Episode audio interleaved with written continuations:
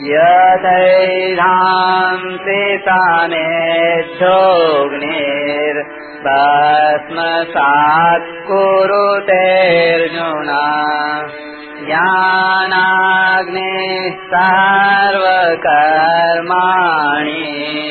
भस्मसात् कुरुते तथा सैतीसवा श्लोक। हे अर्जुन, जैसे प्रज्वलित अग्नि ईंधनों को सर्वथा भस्म कर देती है, ऐसे ही ज्ञान रूपी अग्नि संपूर्ण कर्मों को सर्वथा भस्म कर देती है। व्याख्या यथे झांसी समिधोग्निर भस्म सात कुरुते अर्जुन पीछे के श्लोक में भगवान ने ज्ञान रूपी नौका के द्वारा संपूर्ण पाप समुद्र को तरने की बात कही। उससे यह प्रश्न पैदा होता है कि पाप समुद्र तो शेष रहता ही है, फिर उसका क्या होगा? अतः भगवान पुनः दूसरा दृष्टांत देते हुए कहते हैं कि जैसे प्रज्वलित अग्नि काष्ठादि संपूर्ण ईंधनों को इस प्रकार भस्म कर देती है कि उनका किंचन मात्र भी अंश शेष नहीं रहता। ऐसे ही ज्ञान रूपी अग्नि संपूर्ण पापों को इस प्रकार भस्म कर देती है कि उनका किंचन मात्र भी अंश शेष नहीं रहता। ज्ञानाग्नि सर्वकर्माणी भस्मसात कुरुते तथा।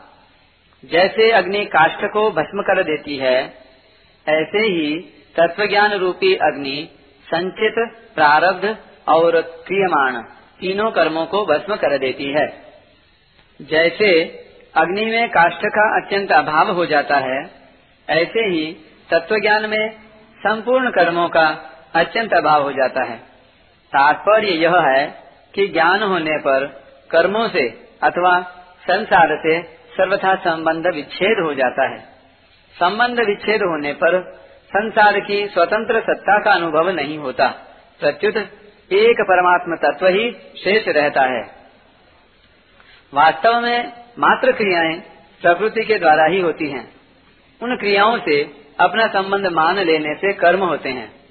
नाड़ियों में रक्त प्रवाह होना, शरीर का बालक से जवान होना, श्वासों का आना जाना भोजन का पचना आदि क्रियाएँ जिस समष्टि प्रकृति से होती हैं, उसी प्रकृति से खाना, पीना, चलना, बैठना, देखना, बोलना आदि क्रियाएँ भी होती हैं।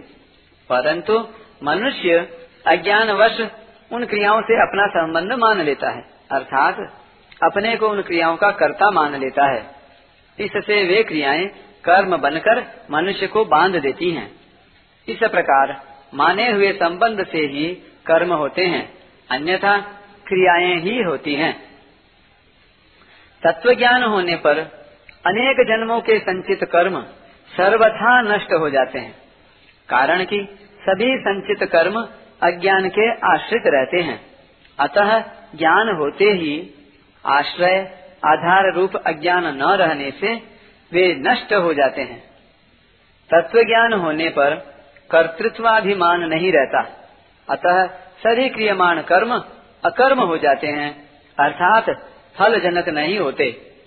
प्रारब्ध कर्म का घटना अंश, अनुकूल प्रतिकूल परिस्थिति तो जब तक शरीर रहता है, तब तक रहता है।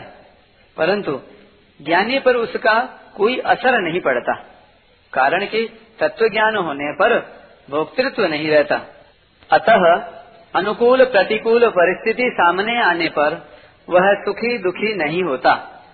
इस प्रकार तत्व ज्ञान होने पर संचित, प्रारब्ध और क्रियमाण तीनों कर्मों से किंचन मात्र भी संबंध नहीं रहता।